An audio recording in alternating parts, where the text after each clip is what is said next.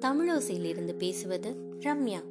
உமா சம்பத் தொகுத்து வழங்கிய வியாச முனிவரின் ஸ்ரீமத் பாகவதத்திலிருந்து கதைகளை கேட்டுக்கொண்டிருக்கிறோம். பதினெட்டாவது நாள் அதாவது பாரத போரோட கடைசி நாள். அப்போ துரியோதனன் குத்துயிரும் கொலையுயிருமா? தொடைகள் பிளக்கப்பட்டு குருதிகள் அதாவது ரத்தம் எல்லாம் வெளியே வர உயிருக்கு போராடிக்கிட்டு இருந்த அந்த சமயத்துல அவனை பார்க்க ஓடோடி வர்றாரு அஸ்வத்தாமன். அவரோட காட்சிய பார்க்க முடியாம கண்ல ரத்த கண்ணீரே வருது அவருக்கு. தன்னோட நண்பன் இப்படி ஒரு நிலைமைக்கு ஆளானதை பார்த்து ரொம்ப மனசு வேதனைப்படுறாரு அவர். அப்ப சொல்றாரு துரியோதனா உன்னை இந்த நிலைமைக்கு ஆளாக்குன பாண்டவர்கள் அனைவரையும் நான் அழிப்பேன்.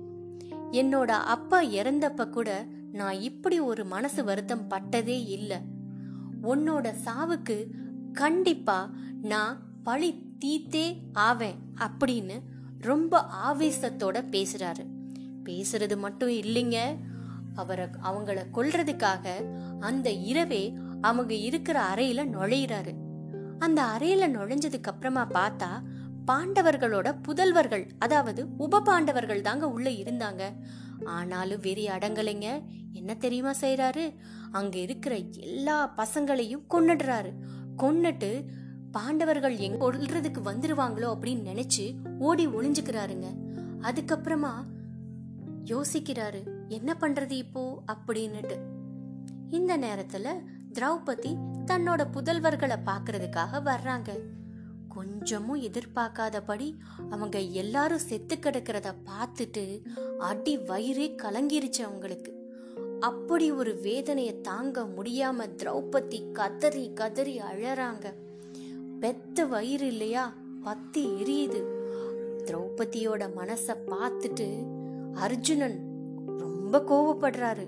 கோவப்படுறது மட்டும் இல்லைங்க ஆவேசத்தோட சபதம் எடுக்கிறாரு.